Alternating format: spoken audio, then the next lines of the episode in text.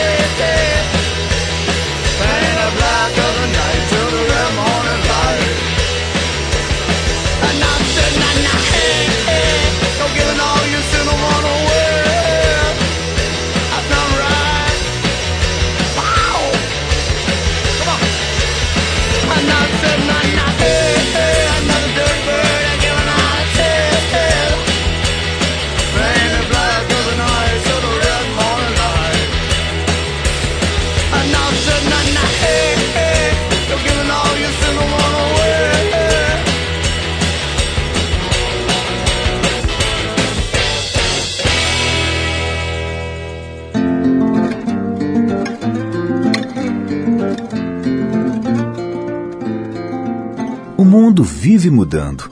E o banco que acompanha essas mudanças é o mesmo que patrocina o Prêmio Trip Transformadores 2011. Só poderia ser o Itaú. E o Itaú também é o banco que investe em educação, porque acredita que esse é o melhor caminho para transformar o Brasil. Por isso, a Fundação Itaú Social trabalha para melhorar a qualidade da educação no nosso país. Porque o Itaú sabe que para fazer um mundo melhor, é preciso a participação de todos. Itaú, patrocinador do Prêmio Trip Transformadores 2011 e feito para você.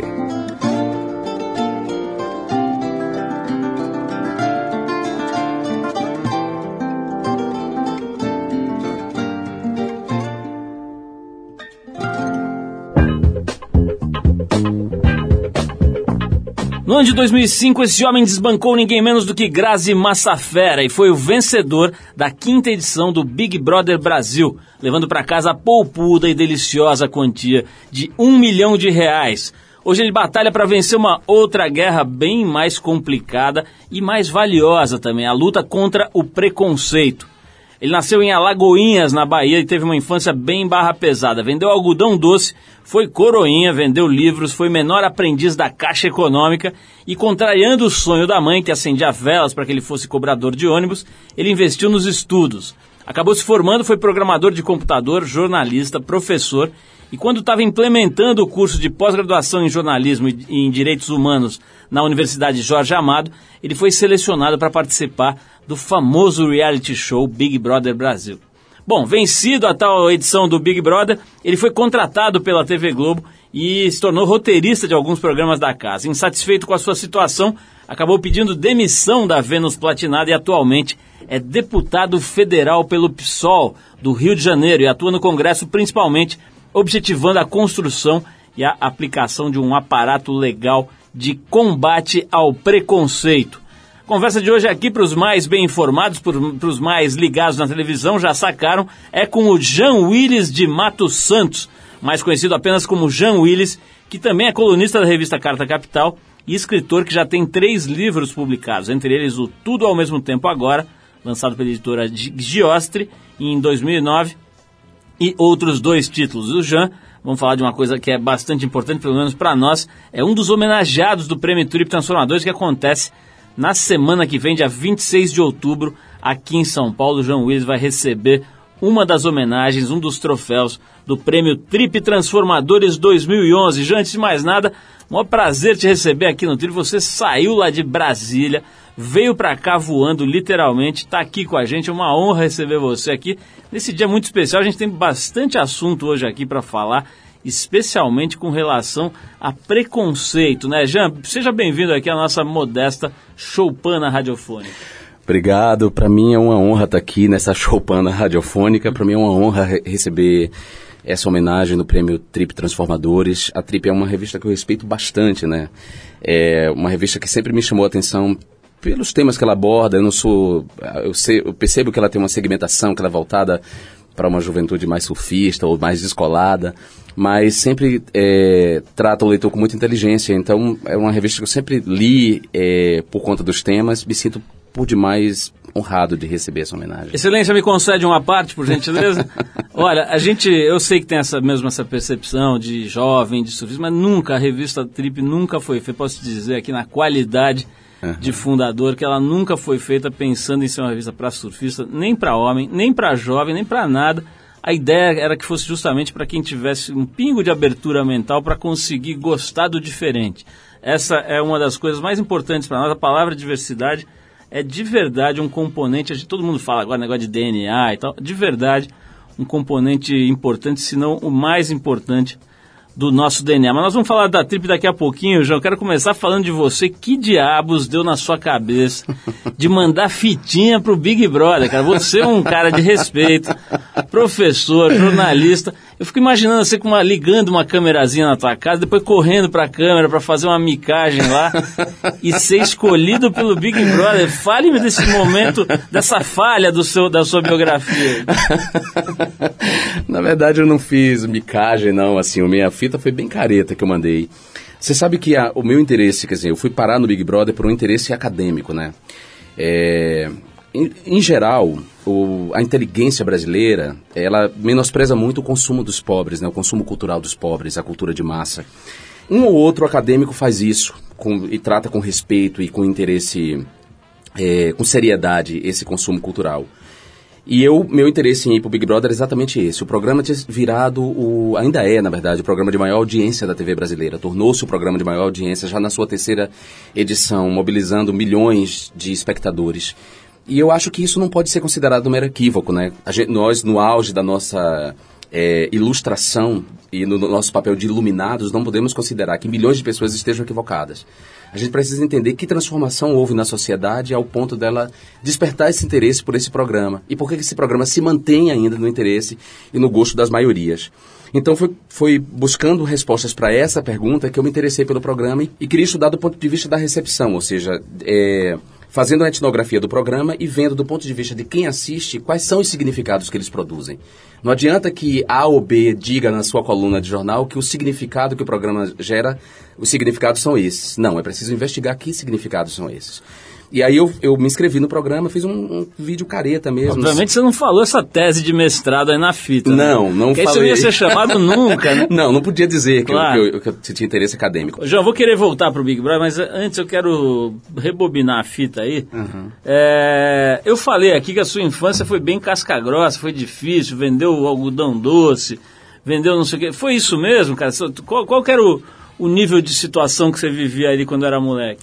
Olha, eu, não, eu, eu evito um pouco falar isso porque eu fica parecendo que eu fico usando a minha infância difícil é, como uma jogada de marketing ou algo do tipo. Eu não tenho nenhum orgulho de ter vivido uma vida miserável e acho que nenhum brasileiro merece viver uma vida miserável. A minha infância é, foi muito barra pesada, para usar essa expressão, muito casca grossa mesmo, assim. É, eu vivi, nós vivíamos abaixo da linha da miséria, assim. Da, vivíamos na miséria absoluta, abaixo da linha de pobreza. A gente não tinha banheiro em casa, não tinha saneamento básico, para você ter uma ideia. A gente não tinha é, banheiro, não tinha água encanada, a gente buscava água no chafariz público.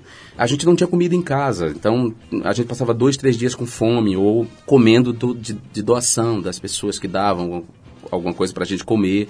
Meu pai tinha problemas com alcoolismo, é, era pintor de automóveis e tudo, mas não parava em trabalho, porque ele bebia muito. Então, quando eu me entendi por gente, meu pai já bebia. Quer dizer, se tivesse, se tivesse um medidor de grossura de casca, né, para medir quão casca grossa, foi uma, uma casca 10, né, grossíssima. Né? Grossíssima, né? muito barra pesada. Então, aos 10 anos de idade, a gente teve que, eu com 10, meu irmão com 9, a gente teve que, que trabalhar, né, pra, desde cedo é, ir para as ruas, trabalhar mesmo, como esses garotos trabalham, vendendo chiclete, bala. A gente vendia, só que a gente vendia algodão doce. Depois a gente vendeu folhinha do Sagrado Coração de Jesus.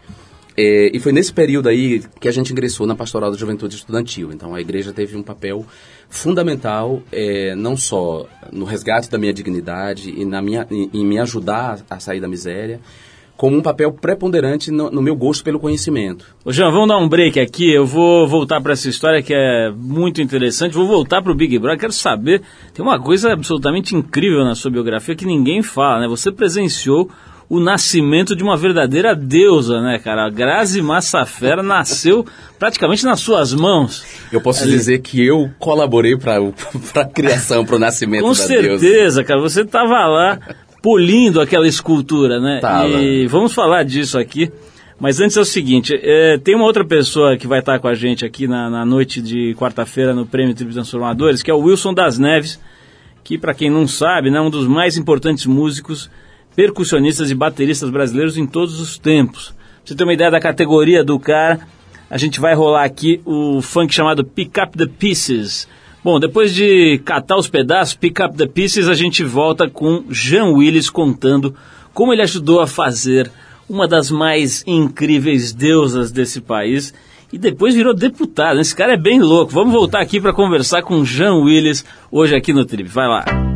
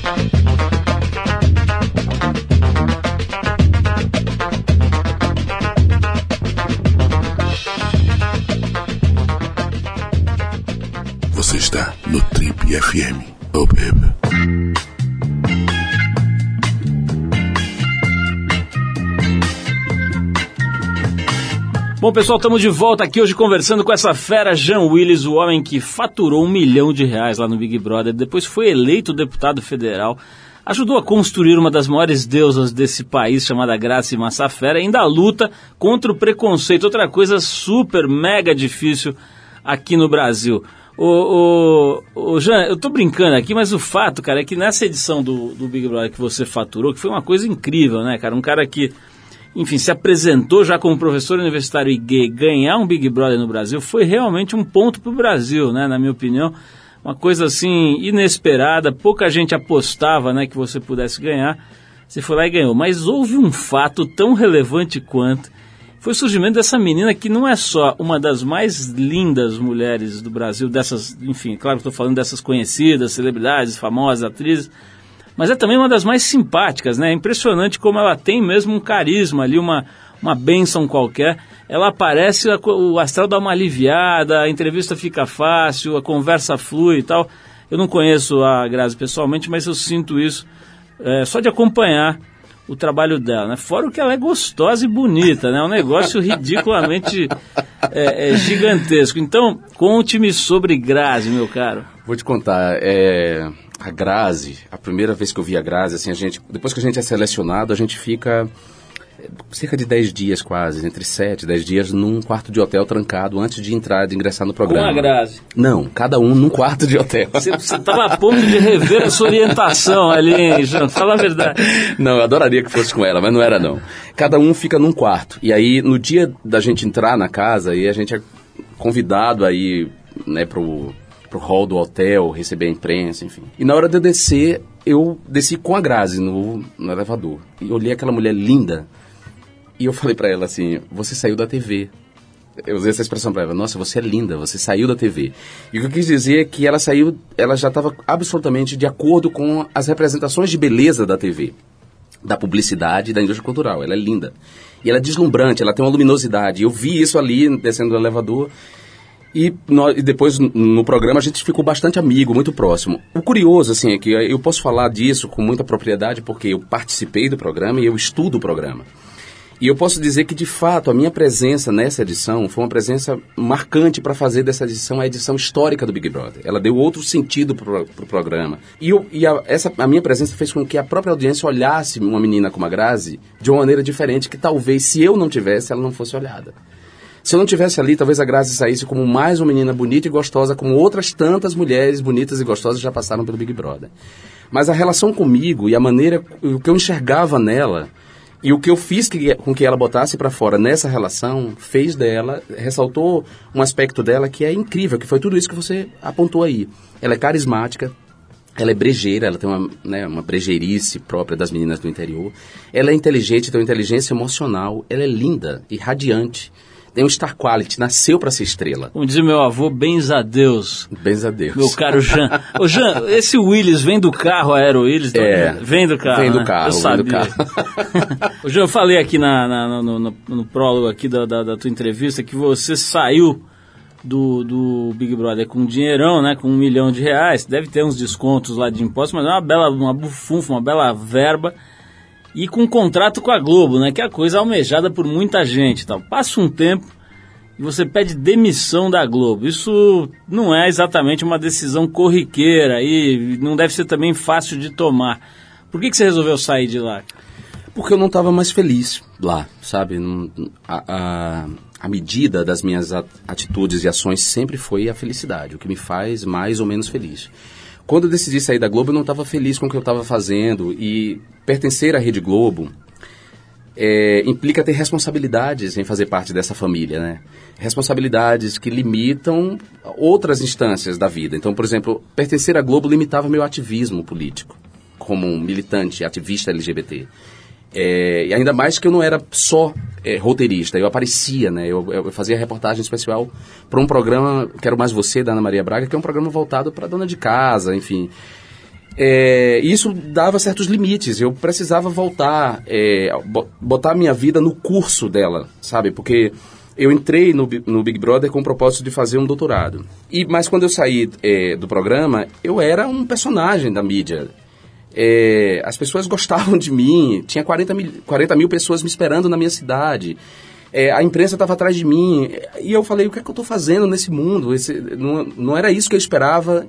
E eu tinha que lidar com esse legado. Eu precisava de um tempo de transição para sair dessa figura do reality show, vencedor do reality show, e botar minha vida no trilho dela. Então foram os dois anos que eu fiquei, foi o tempo da transição.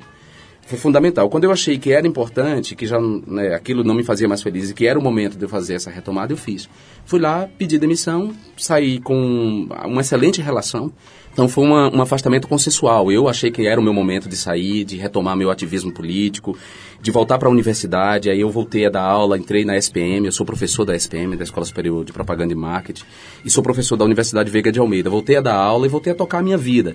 Isso é uma coisa um pouco impensável na cabeça das pessoas que acham que quem participa de reality show quer necessariamente viver no universo é, das celebridades. Eu nunca quis isso. Ô, Jean, nós vamos falar desse trilho aí, pra onde ele vai. Ele desemboca em Brasília, nesse trilho aí, né? Vamos falar disso, porque é, um, é uma coisa inusitada, né, cara? É o primeiro, talvez venha ser o único, né? Bi- Ex-Big Brother que vai e, e se torna deputado federal com uma atuação importante, uma, uma atuação relevante. Vamos falar disso tudo e vamos falar de preconceito, né, cara? A gente tá um momento muito adequado para te receber aqui, não só porque você vai ser um dos premiados lá do Trip Transformadores, mas também porque a gente acabou de publicar uma, uma edição inteira da Trip sobre diversidade sexual que está causando bastante celeuma aí, né? Muita gente falando da capa e tal.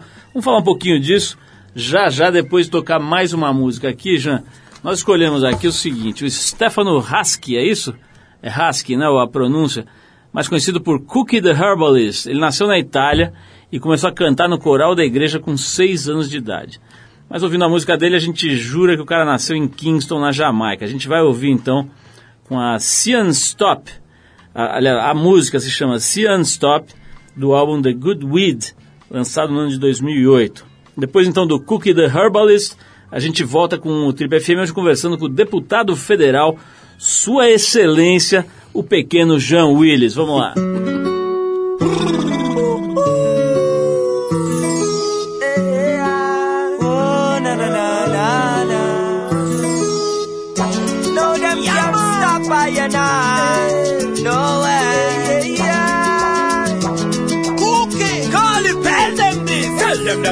Stop, can't stop I and I from move forward Them try to make my way so hard But me never move backward, backward nowhere The all of them just tell us when the eye got a lock we are burning fire, we are burning fire. Rastafari is who we admire. Straight as an arrow on the mission, we no tire. Tell them right away. Try to do the best all the time Cause it's running away Running away. I live the warrior's way. No frontiers, no barriers can stop the me I write lyrics, pan lyrics, pan some sweet melodies. And tell you to speeds Them can't step, can't tease, can't stop. I and I from proceed them that them can't stop, can't stop. I and I from move forward. Them try me make my way so hard, but me never move backward, backward nowhere. The all of them just jealous when the eye got a We are burning fire, we are burning fire. Rastafari is who we admire. Straight as an arrow on the mission, we not tire. Tell them right away. I know that they would love to see I and children living in a misery. But John, achieve. So me say lift it up, my youth don't bring it up. Keep the fire blazing, Judge I must bless you up. Go with Calipi and Cookie combinate to give them the vibes where the people them Tell them that them can't stop, can't stop. I and I from move forward. Them try to make my way so hard, but me never move backward, backward nowhere. The all of them just jealous when the eye got a lucky there. burning fire, we are burning fire. We Rastafari is who we admire. Straight as an arrow on the mission, we not tire. Tell them right away.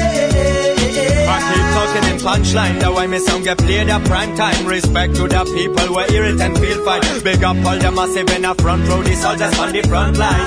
Yeah, the workers will listen me tunes at lunchtime. All the girls were dance and wine. Big up the positive mind. All the people were carry a fire inside the unstoppable kind. Tell them that them can't stop, can't stop. I and I from move forward. Them try to make my way so hard, but me never move backward, backward nowhere. The all of them just jealous when the eye got a lucky there. burning fire, we are burning fire. Rastafari is who we admire. Straight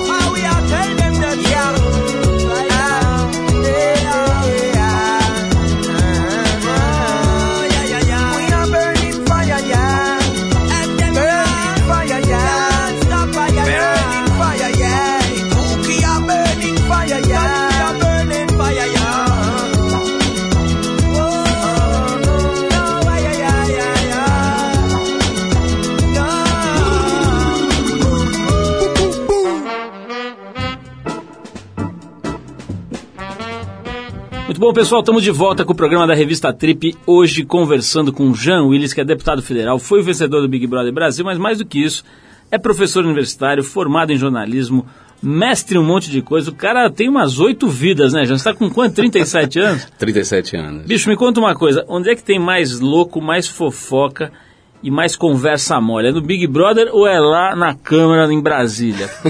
Esse, páreo deve ser duro, né? Olha, não, não, não, não. Tem, até pela quantidade de pessoas, tem muito mais fofoca, muito mais intriga, muito mais páreo duro lá no Congresso Nacional do que no Big Brother. Como é que você foi parar lá, Jean? Você, você viu que tinha uma força, que estava, enfim, que tinha condição de ser eleito e que ali você ia poder ter uma atuação mais efetiva, foi isso?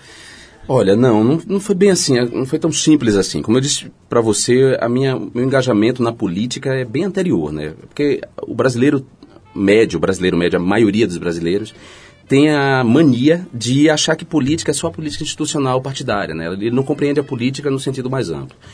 É, como eu disse, eu venho do movimento pastoral, já tinha um engajamento ali nas ações do- da pastoral da juventude estudantil, ju- juventude do meio popular.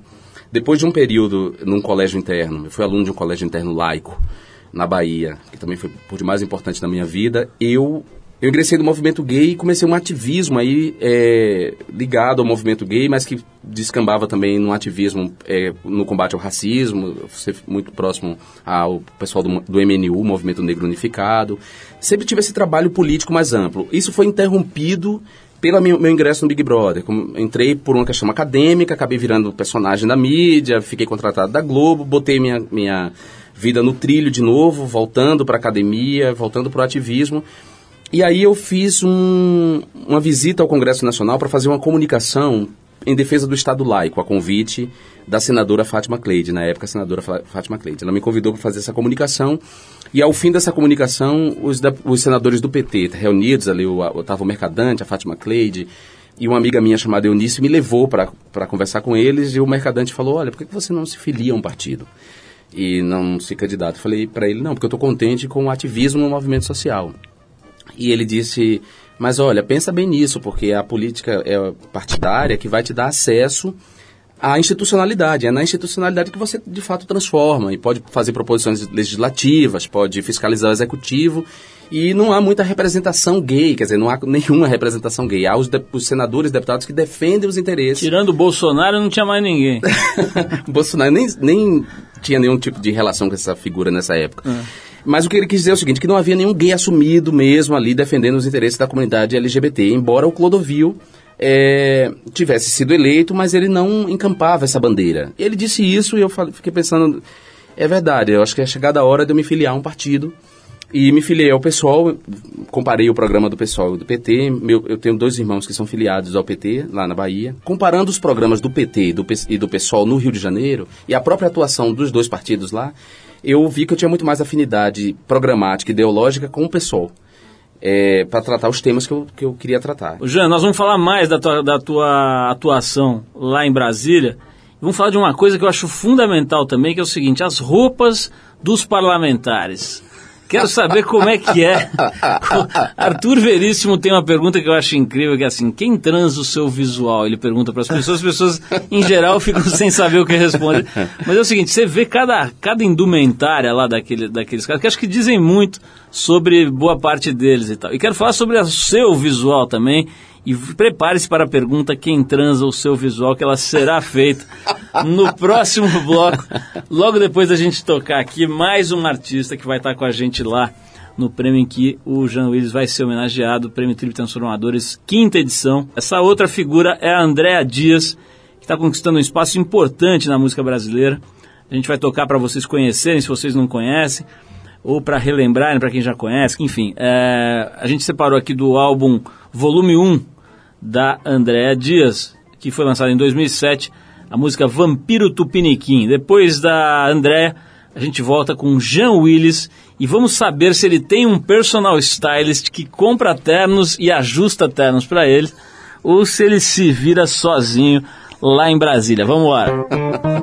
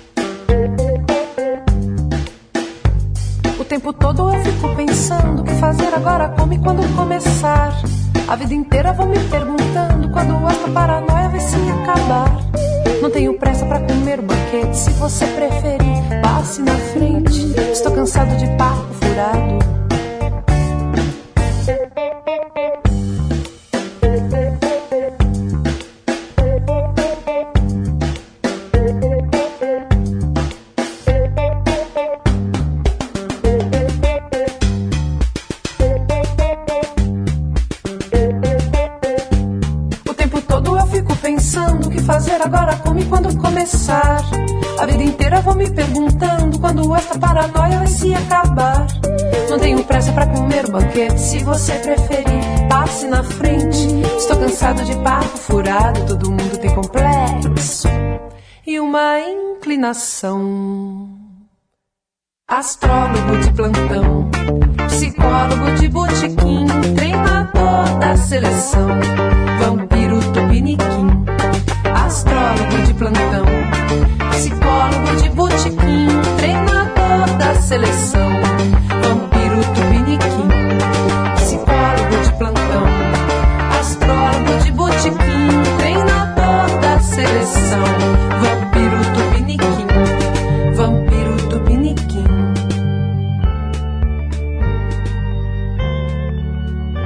Você está no Trip FM. Legal, pessoal, estamos de volta. Esse é o programa de rádio da revista Trip. Hoje, numa edição importante, porque nós estamos falando aqui com o deputado federal Jean Willis. E é uma semana emblemática, Jean, porque a gente está como você sabe, aí, se preparando para o Prêmio Trip Transformadores.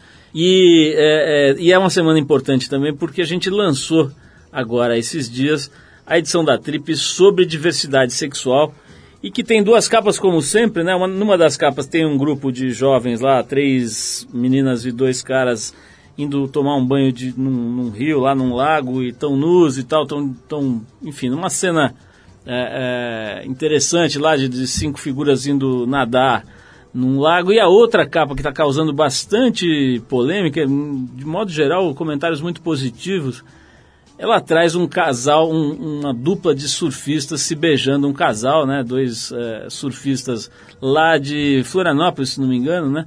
É, ou, ou, são do Rio de Janeiro? São de Florianópolis? De Florianópolis. De Florianópolis, né? Se beijando numa praia, uma cena, acho que, na minha opinião, bem interessante, bem até corriqueira. Quer dizer, eu pessoalmente não achei que fosse causar tanto, tanta celeuma, tantos comentários e tal, nem mesmo os positivos, né? A gente está com mais de 1.500 posts lá no na página do Facebook da Trip, a grande, enorme maioria, as pessoas é, comemorando o fato de, de uma representação verdadeira, mais realista do universo gay, é, que deveria ser uma coisa mais naturalmente aceita, né, Jean?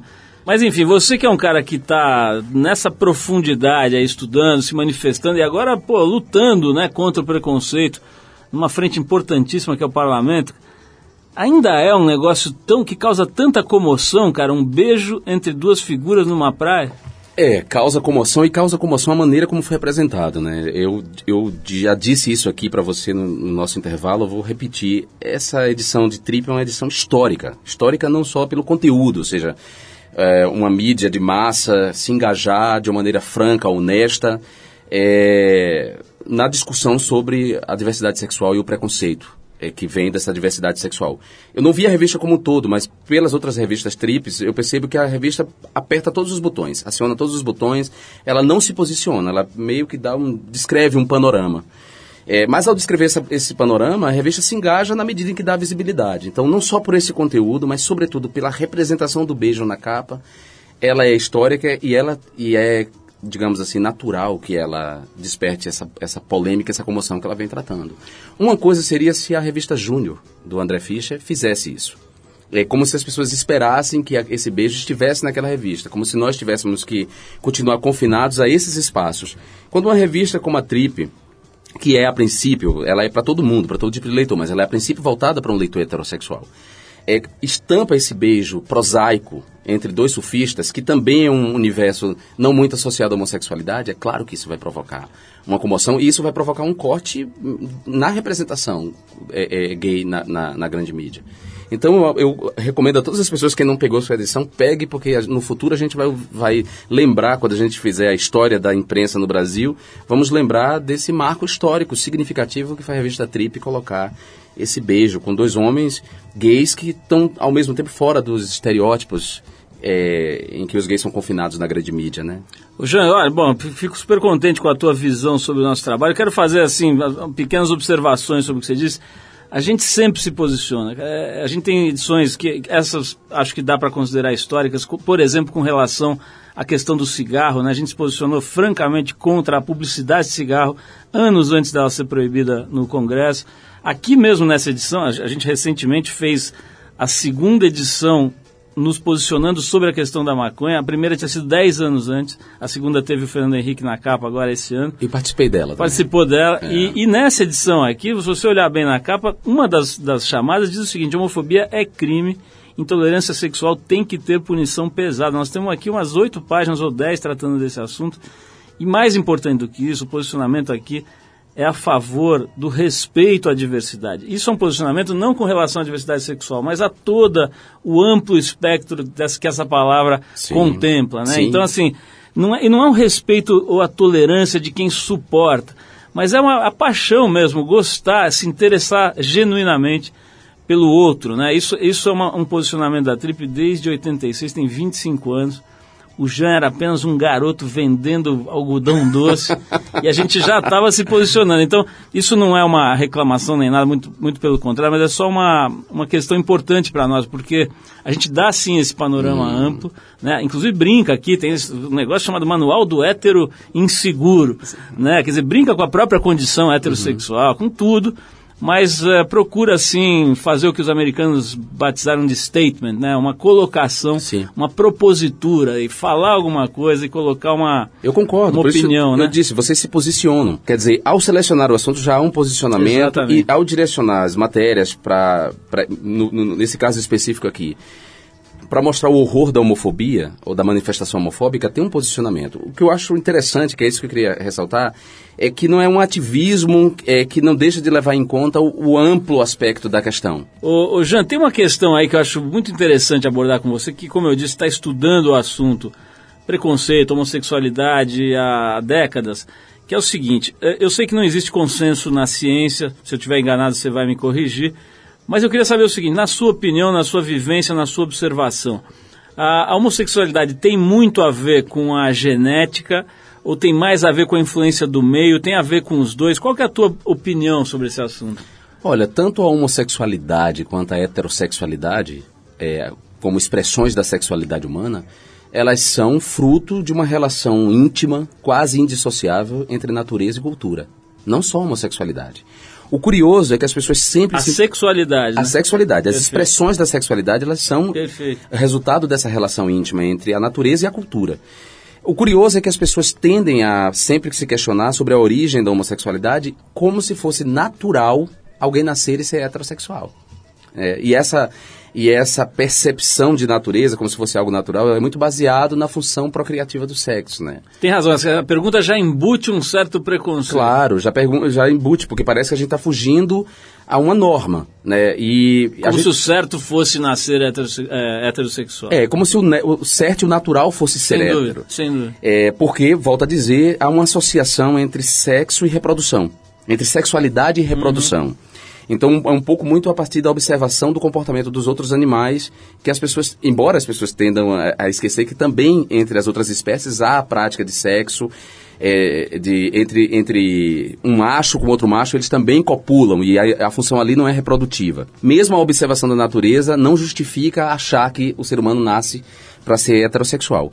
E nós, pelo que eu saiba, e aí eu vou, vou ter um papo do século XXI com você e com os ouvintes, até onde eu saiba, nós demos um salto evolutivo em relação às demais espécies. Nós produzimos para nós a cultura. Né? A cultura é uma especialização da natureza. Então, em se tratando de seres humanos, a gente não pode reduzir sexo à função procriativa, porque eu não reduzo a boca à função digestiva.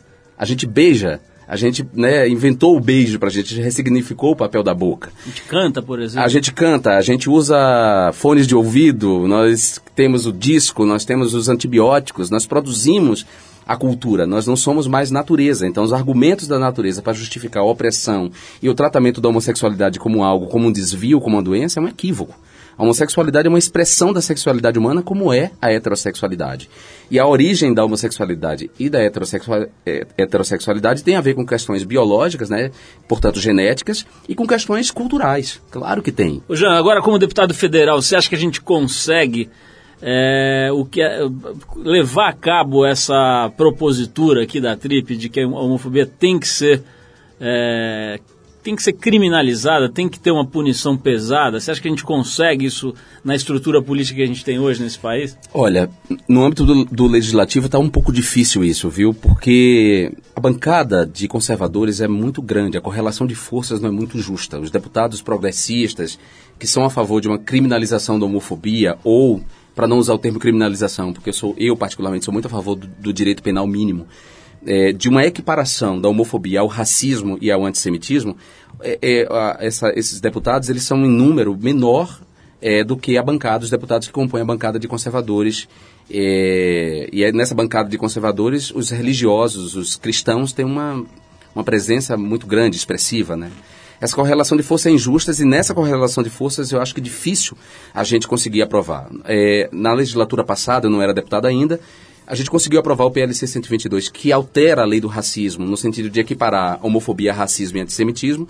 Aprovamos na Câmara dos Deputados, mas chegou no Senado, os senadores barraram, conseguiram, os, os- senadores conservadores conseguiram engavetar, arquivar o PLC 122. Nessa legislatura, a senadora Marta Suplicy, que divide comigo a coordenação da Frente Parlamentar LGBT, mista, na Frente Parlamentar Mista, ela, ela desarquivou o, o projeto e pôs ele para ser votado na Comissão de Direitos Humanos do Senado, e já nessa primeira votação ele foi derrubado. Então, e aí começou-se uma, toda uma discussão, porque qual é o problema da homofobia, né?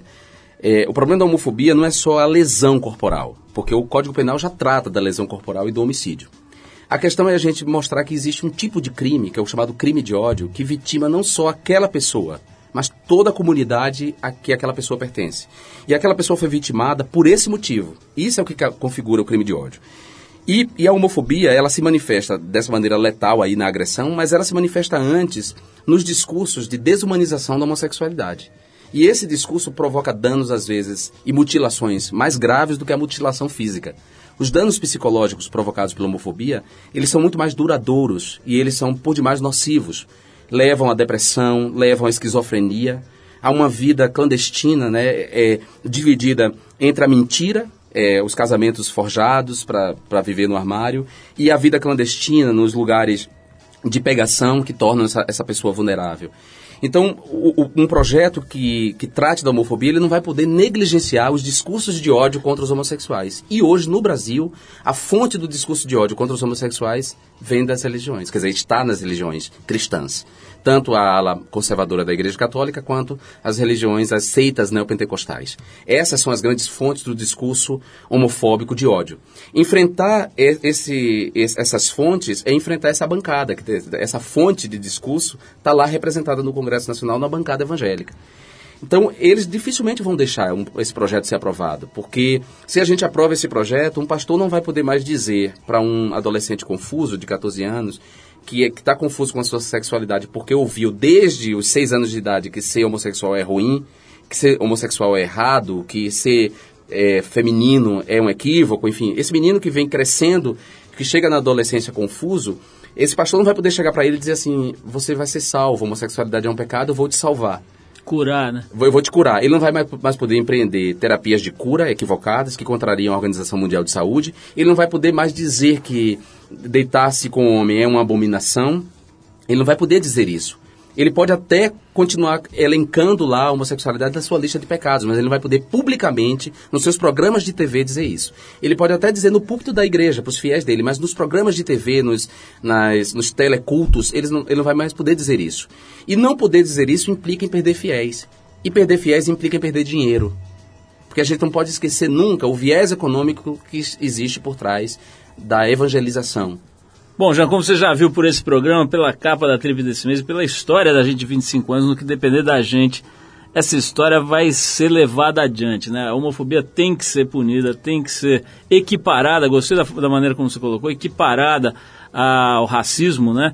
Ao antissemitismo e, e outras expressões odiosas, né? Como essa. É, e um argumento muito importante que a gente tem que usar é o seguinte: a, a lei antirracismo e antissemitismo não, não livrou a totalidade das pessoas é, do racismo e do antissemitismo. Ou seja, continuam existindo pessoas racistas, antissemitas. É, mas a lei limita a expressão pública desse ódio. Essa é a função da lei. A lei tem essa função pedagógica de estimular virtudes. E antes que essa minha fala aqui, porque uma das, uma das estratégias que esses inimigos da cidadania plena vêm utilizando é pegar trechos de entrevistas e fazer edições maldosas, criar uma campanha difamatória. Antes que a minha fala aqui seja utilizada para dizer que eu sou inimigo dos cristãos, eu quero dizer que não é verdade. Eu tenho amigos cristãos, inclusive de igrejas cristãs inclusivas. Né? É, existe o padre Luiz, lá da PUC do Rio de Janeiro, que coordena a diversidade católica, que é um, um homem brilhante. Ou seja, nós temos cristãos aliados é, é, da cidadania plena, do direito de homossexuais. Eu não estou me referindo a esses cristãos, a cristãos, eu estou me referindo aos fundamentalistas, àqueles que querem se valer de balas bíblicas, né, que é uma expressão americana, balas bíblicas descontextualizadas para justificar a sua opressão é, para justificar a opressão, a sua opressão não, a opressão que ele faz aos grupos minoritários. E para esconder que essa opressão esconde um motivo econômico. Né? O que essas pessoas querem é garantir dinheiro, é, é, privilégios econômicos, ou seja, um, um dinheiro que por, pela Constituição não pode ser tributado, porque as igrejas não, os templos não podem ser tributados e a arrecadação que eles fazem não é tributada. Então é isso que eu quero deixar claro. É, os cristãos têm todos, todo o meu respeito eles têm todo o meu respeito. Eu acho que o cristianismo perdido precisa ser resgatado. Os sentidos da palavra desse grande político, desse grande at- ativista político que foi Jesus de Nazaré, do respeito às minorias, como ele, ele, ele promoveu, né? Da, de desmascarar os hipócritas, os doutores da lei. Isso precisa ser resgatado pelo cristianismo. E esses cristãos estão do nosso, do, do nosso lado, né? Eu falo dos fundamentalistas, dos hipócritas, dos vendilhões do templo, daqueles que se elegem à custa desse voto e que vão lá para o Congresso Nacional rasgar a Constituição Federal. Ô, João, vou te fazer uma pergunta pra gente terminar aqui, que é meio interesseira, mas acho que cabe porque tem muito a ver com o tema que a gente está falando, que é o seguinte. Você vai ser homenageado agora na, na quarta-feira, dia 26, com o prêmio Trip Transformadores, que é uma coisa para nós muito importante, porque é basicamente a maneira que a gente tem de expressar as coisas nas quais a gente acredita, é homenageando as pessoas com as quais a gente se identifica. É, E eu queria saber, a minha pergunta interesseira é a seguinte, como é que você se sentiu recebendo essa homenagem, quando você soube que ia ser um dos, dos nesse ano 14 homenageados? Cara, eu, eu não, não, não tenho nem palavras para descrever a minha felicidade, assim, porque eu fiquei de fato muito lisonjeado. De todas as menções honrosas e premiações desse ano, o prêmio da Trip é o que mais é, me deixou emocionado, porque é um é uma equipe qualificada que concede esse prêmio. E esse prêmio foi concedido a pessoas que têm um papel relevante na sociedade mesmo, de transformação eh, social, de, de plantar sementes que venham construir um mundo comum, um mundo melhor. Quando eu soube que eu, no meu primeiro mandato, com sete meses só de, de atuação política, iria receber esse prêmio, cara, eu fiquei bastante feliz. Da mesma maneira que eu fiquei feliz quando eu fui escolhido para fazer as páginas negras do tema da riqueza. Eu lembro que o Bruno perguntou isso para mim, ele falou: "O que, que você achou de ter sido escolhido?" Eu falei: "Eu achei inusitado. É, eu nunca imaginei que a inteligência paulistana fosse prestar atenção num cara que participou do Big Brother e dar a ele as páginas negras." E aí ele perguntou: "O que você acha da Trip?" Eu falei: "Acho ainda uma revista ainda machista." Você lembra disso? falei: "Ainda acho uma revista machista." Isso mudou? Mudou. Mudou. Eu acho que a revista foi perdendo um pouco. Ela, eh, a- a- no início. Ou será assim- que foi você que evoluiu, meu caro? Será que fui eu? Ô Jean, é o seguinte, cara, parabéns pelo teu trabalho. A gente já declarou aí é, abertamente com, a, com a, a sua homenagem, né, com o convite para que você fosse, aceitasse essa homenagem lá no Trip Transformadores, a nossa admiração pelo teu trabalho, pela tua postura, pela tua maneira de se comportar. A gente fecha o papo aqui com o Jean Willis, dedicando uma música aqui a ele, né, a essa presença muito bacana aqui no programa de hoje. A gente vai tocar o Pure Jam. A gente vai encerrar o papo com o Jean, com o pessoal do Pure Jam, que, que vai se apresentar aqui em São Paulo, também no Rio de Janeiro, em Curitiba e Porto Alegre, agora no começo de novembro. A gente separou a faixa Daughter, de 93. Jean, muito obrigado pela presença mais uma vez. Nos vemos no Prêmio Trip Transformadores. Vou estar lá para aplaudir a sua homenagem, a homenagem que você vai receber lá. E a gente vai certamente curtir uma noite muito gostosa juntos lá. Vamos nessa então? Pure Jam com Daughter, vamos lá.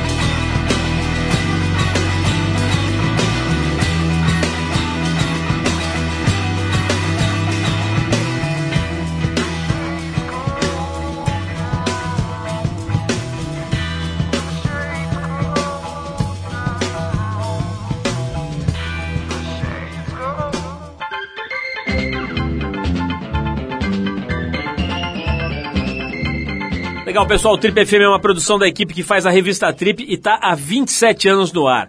A apresentação é de Paulo Lima, produção e edição de Alexandre Potashev. Para falar com a gente, você pode escrever para rádio@trip.com.br ou então pode adicionar a gente no Twitter. A gente está lá no arroba revista underline trip. Bom, para quem perdeu o programa de hoje, quer escutar de novo ou quer conhecer melhor o nosso trabalho, vai lá no trip.com.br. Lá você vai encontrar um arquivo com centenas de entrevistas feitas por aqui nos últimos 11 anos. E você vai poder baixar essas entrevistas para escutar a hora que quiser, onde quiser. Você também pode acessar esse arquivo pelo aplicativo da Trip para o iPhone. É só procurar lá na Apple Store, que ele é gratuito. Tem também o aplicativo para o iPad, tem um monte de coisa legal lá na Apple Store relacionada à Trip. Na semana que vem a gente volta nesse mesmo horário com mais um Trip FM para você. Abração para todo mundo e até a próxima.